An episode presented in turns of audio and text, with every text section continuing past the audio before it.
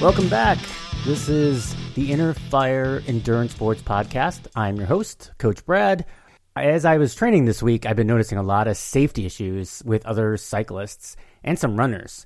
So today, I wanted to dedicate this episode, episode number 2, to some bike safety. So I'm going to go through some laws and some basic safety for bicycle safety. I know a lot of you out there that cycle a lot probably have heard this, but you know what? Every once in a while, it's good to hear a review of it, and there might be some things that you didn't learn.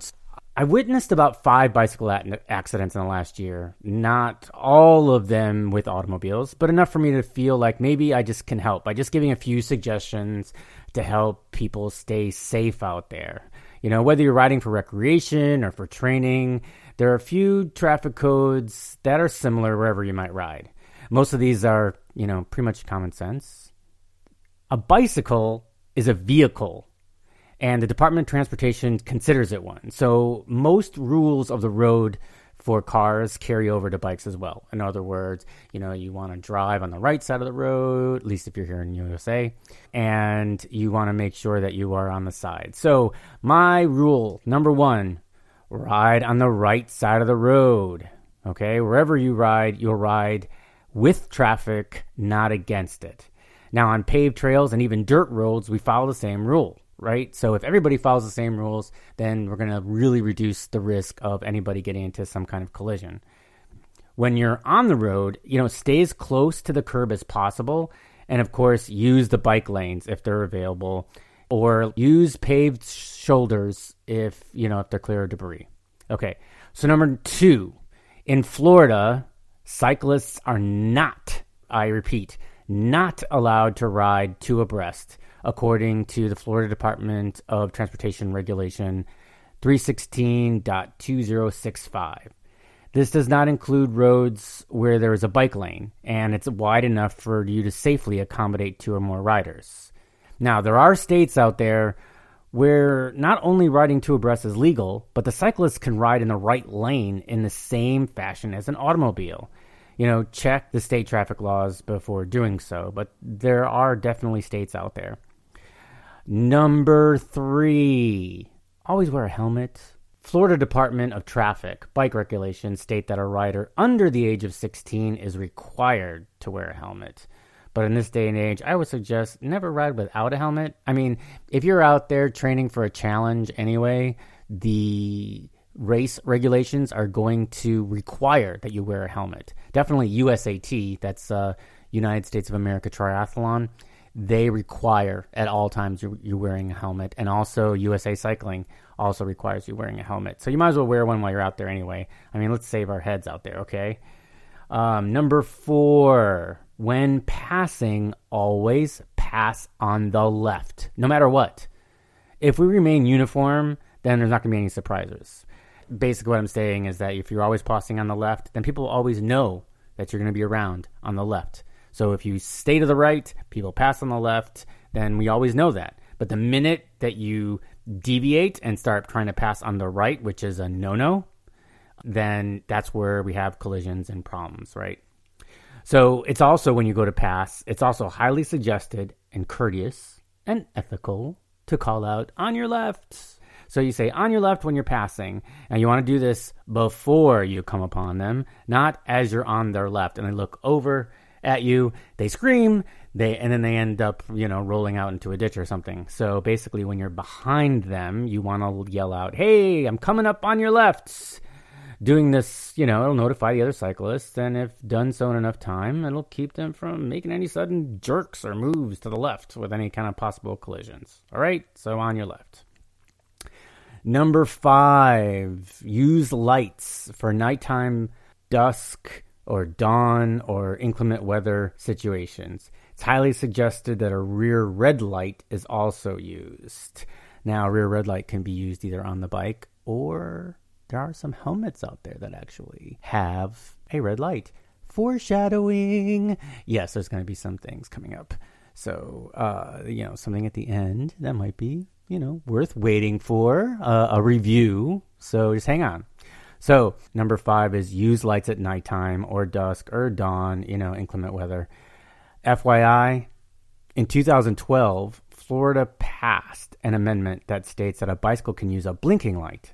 You know, this will help distinguish the cyclist from motor vehicle. So if you're wearing a biking light, you know, a blinking light, they might actually realize that you're a cyclist, which they'll be a little bit more careful. Number 6, when riding on a group, here are some verbal and some hand signals that might make your ride safer, less stressed, and a lot more fun. So when you see a car coming towards you, you can yell, car up, meaning that it's coming up from you, and they're coming towards you. And if you've been riding any kind of groups, most people will know this. When a car is coming from behind you, you want to call up car back. So car back, coming from back of you, car up, coming from the front of you. All right. Now, when you're starting to come to an intersection or a stop sign, you can call out slowing or stopping. You know, especially if you know you're going to stop, you'll say stopping or braking. But you also can do is take your fist, put it behind your back, and that'll kind of tell people, hey, I'm stopping. So if you're in a crowded situation, or if you're in a loud situation, you know, a lot of wind or something like that, if you put your hand behind your back, the people in back of you will realize that they're stopping. Remember that you keep sending these signals back, right? So before I keep going on, so if someone says car up, then you repeat it.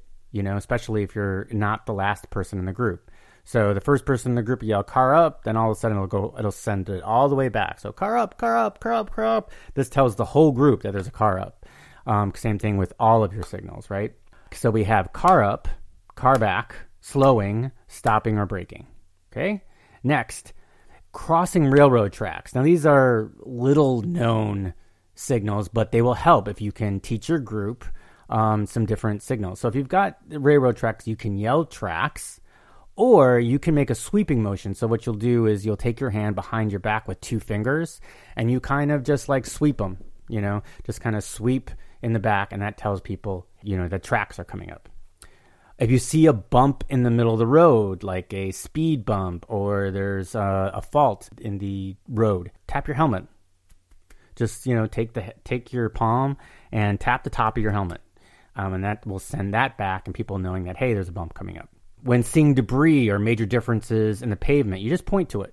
A lot of times this gets missed. A lot of people, they're not as comfortable riding with one hand, so they don't point. So if you can, always try to point when you see something coming up. Okay, if you see debris or major differences in the pavement, you point to it. But for water or other major gravel, what you can do is, when you see it coming up, or as you're passing it, what you can do is put your hand straight down with your palm facing the ground of where it is, and just kind of shake it. And that just kind of move your wrist back and forth, allowing your palm to sweep, right? And that will show that there's some water or some gravel or something like that. You can always, you know, you can call it out, but it at least gives the people in back of you knowing what it is. We talked about crossing an intersection. As you're crossing the intersection, now remember, we're talking about groups here. So if you're the last one in the group, then you want to yell rolling. You know, people, you're coming across the intersection and they're slowing. And then you get across the intersection and you say rolling. And this tells the people in the front of the group that the whole group is now past the intersection. And that'll help with, especially if you're doing a no drop ride, or you want to keep track of all your riders, that, hey, we all made it. We all made it past the intersection, so it's going. And sometimes what you'll end up doing is you'll slow, right? You'll hear the slowing as you're crossing the intersection.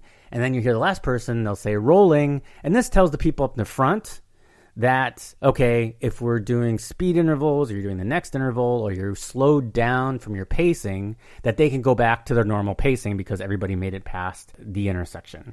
There's probably a few more, but these are just the most popular ones in my experience, or the ones that I've at least experienced more in my tenure on riding with groups. So number 7, the 2 parts of your bike that a rider should always pay attention to are your tires and your chain. If you take care of your tires and your chain, and you inspect it and you take care of them, then you really reduce the amount of risk when you're out on a ride. The other parts of your bike most of the time are taken care of by a bike shop, most of the time that's what I do. But the two things that I always take care of are my tires and my chain. So as far as that, always make sure that you've got enough air in your tires and inspect them prior to every ride. You know, so there might be some like small faults in them, maybe a small little, maybe not a slice, but a small puncture, or there might be a small little tear that hasn't gotten to the inner tube for riding on clinchers. Then, you know, you might want to either replace it, or you, at least you know that that's there, or you can, if you don't have a tire, you could take a dollar bill, take off the tire, put a dollar bill where that slot is, and then you can go ahead and ride. I would usually only state that if you are already riding and get a flat. But in the worst case scenario, if you've got that little tiny little puncture wound, but you hasn't got to the inner tube yet, you can put either a dollar bill, or sometimes if you use goo, an empty goo packet, you slide that right where it is, and you can go ahead and ride. At least it'll keep the inner tube safe at that juncture.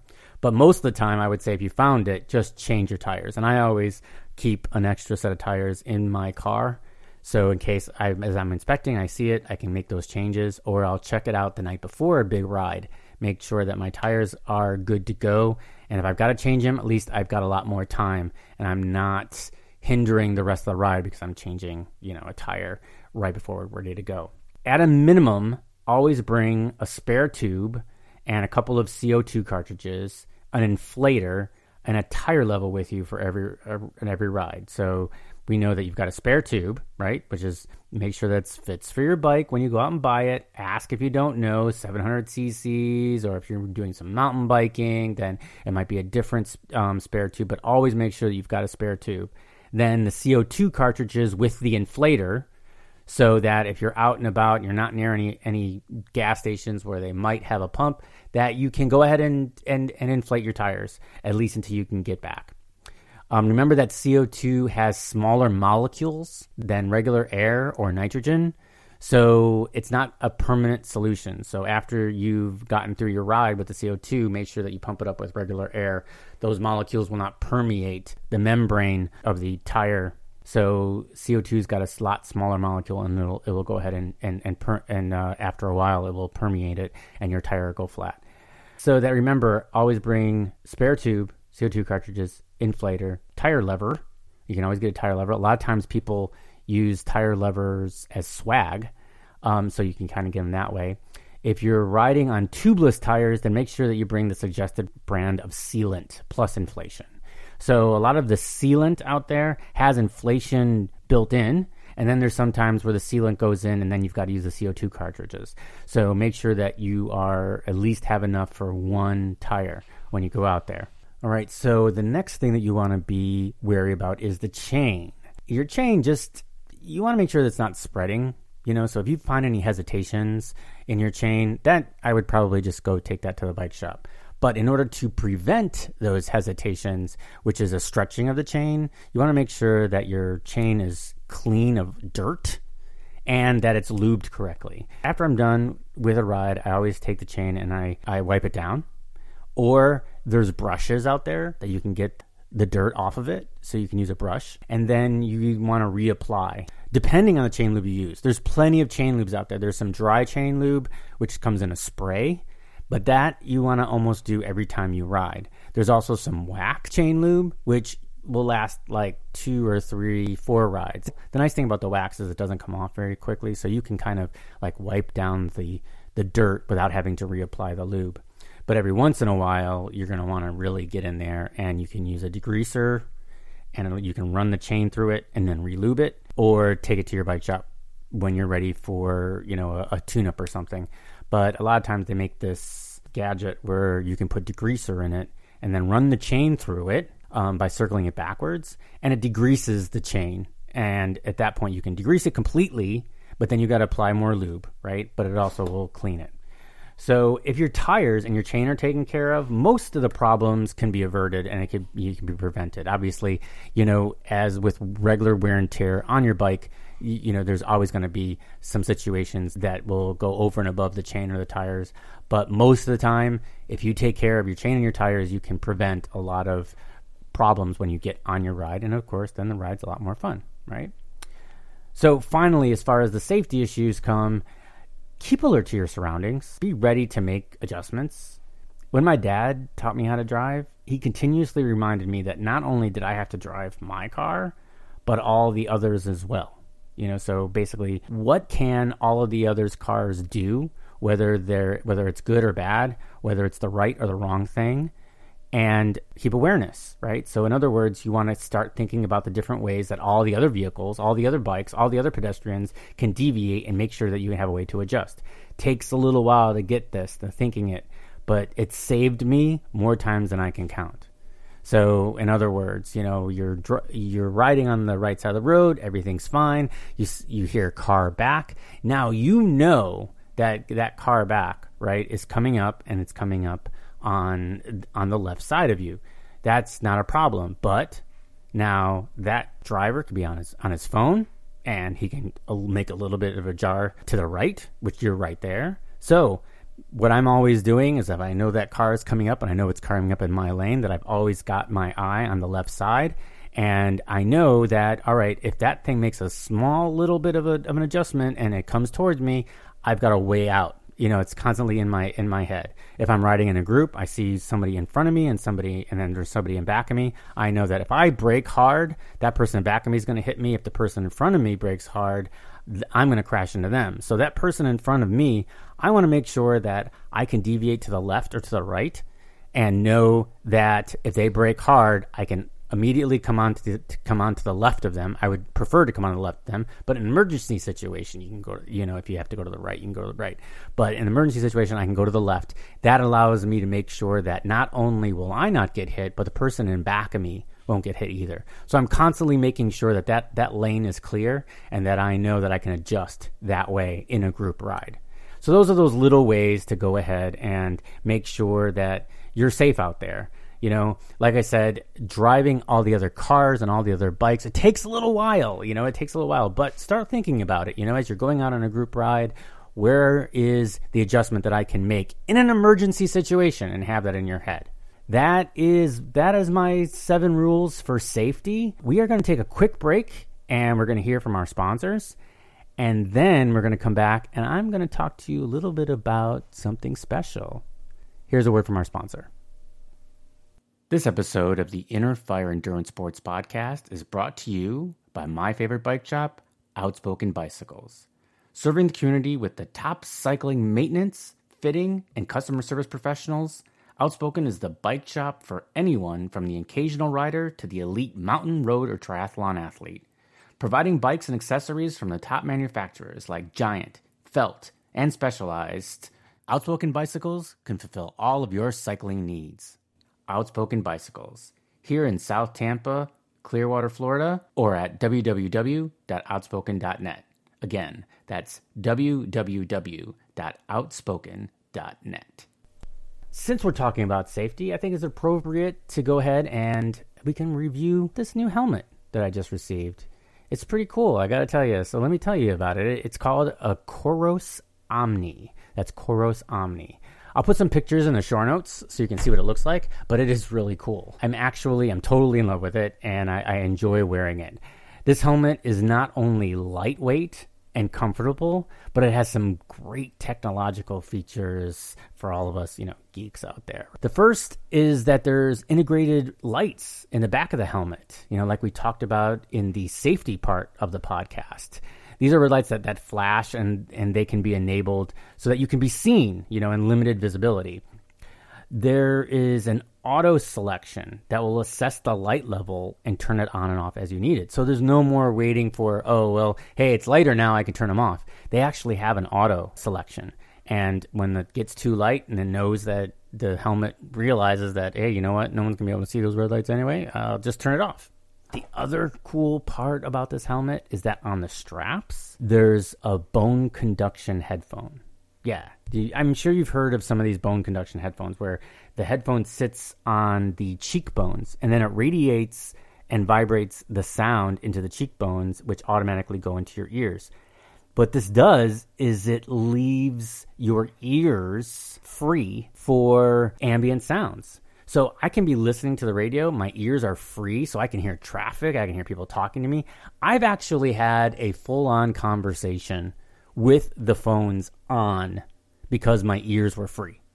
So that just tells you about, hey, now I can listen to some music or I can listen to podcasts or whatever and still be safe. It connects to your phone via Bluetooth, and it can, you know, like I said, it can play music, or you can even take phone calls.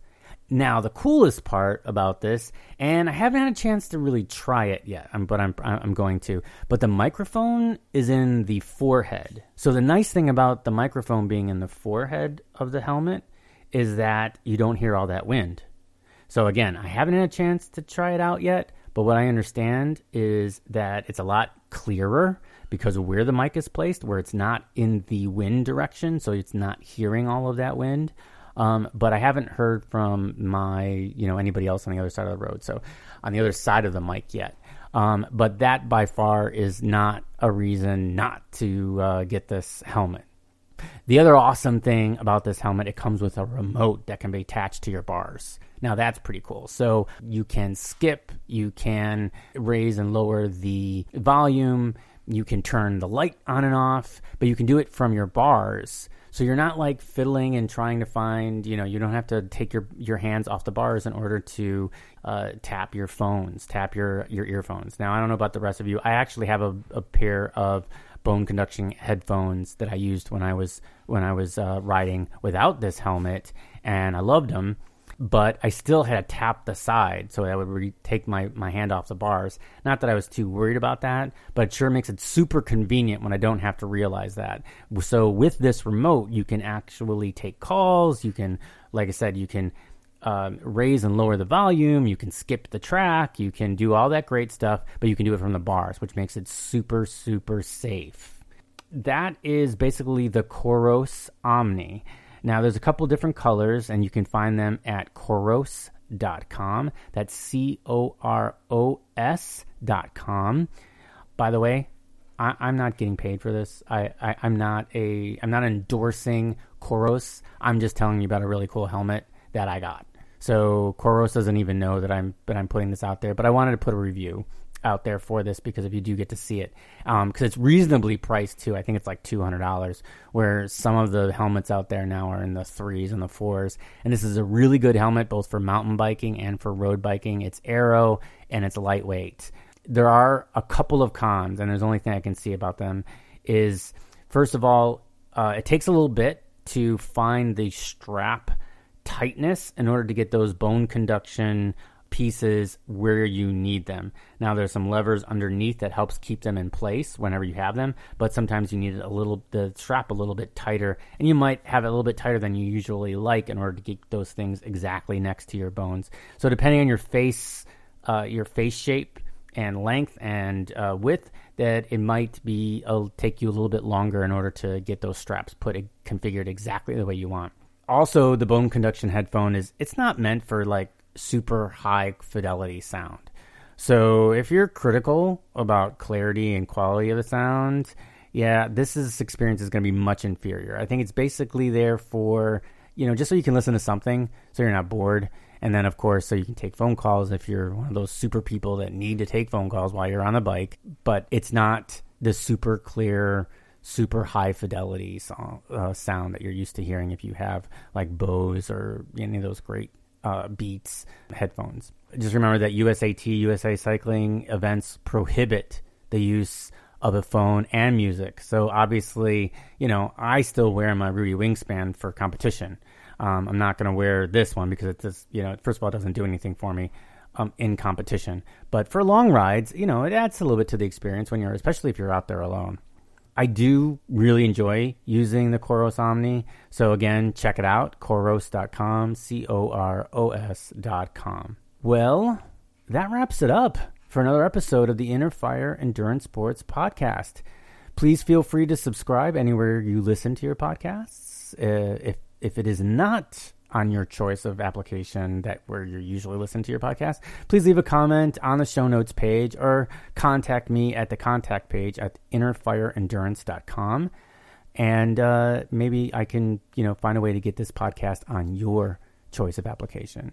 Have a great week, everybody. Ride safe, and I will talk to you next week.